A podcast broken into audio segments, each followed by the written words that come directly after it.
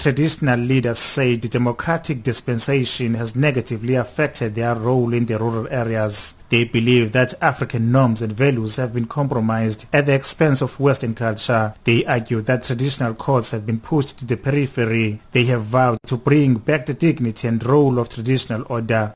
These issues were discussed by delegates at Contralesa's National General Council held in Gauteng. Contralesa General Secretary Chief Xolile Ndevu says it's better to part ways with a political party that doesn't recognize the existence of traditional leadership.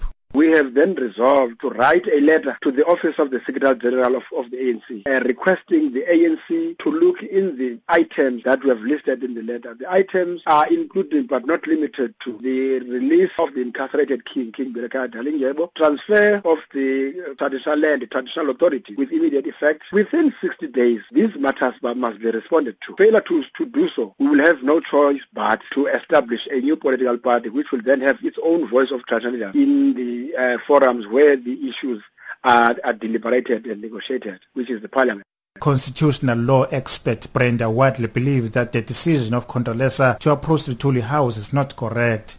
So uh, with Contralesa approaching the, the African National Congress, they are essentially barking up uh, the wrong tree altogether because the decision lies with the president as head of the executive and uh, it would be in violation of the constitution if a pardon would be uh, granted uh, to King Buyelekhaya without following uh, the procedure as is to set out in the Criminal Procedure Act. Wadley has advised traditional leaders to fight for amendments to the law that regulates issues of traditional leadership. She says forming a political party would not change anything. Contralesa ought to concentrate on having legislation amended so that a recognition in terms of the constitution uh, can actually be elevated from what it is currently and not try and come up with a parallel process because at the end of the day, unfortunately, the constitution in terms of section 2 is the supreme law of the land. So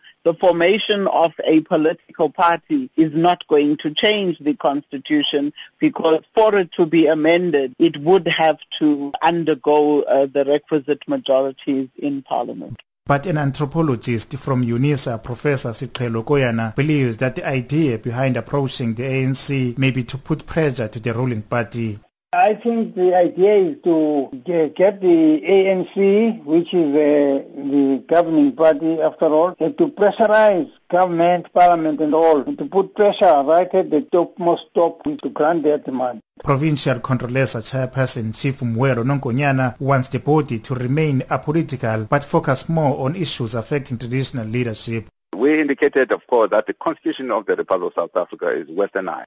And uh, in fact, uh, it has upheld the norms and values of westernized communities at the expense of the African norm and value. And secondly, that the powers of traditional leaders in South Africa, all the institutions have been obliterated in that the ANC government uh, uh, uphold that there must be wall-to-wall municipalities, granting powers to municipalities and nothing to traditional leaders. That, as far as we are concerned, is a pursuit of the agenda of the colonialists. The traditional leaders say they will fight to ensure that they occupy their space in keeping with traditional practices. I'm Kululeko Nyembezi, Mtata, Eastern Cape.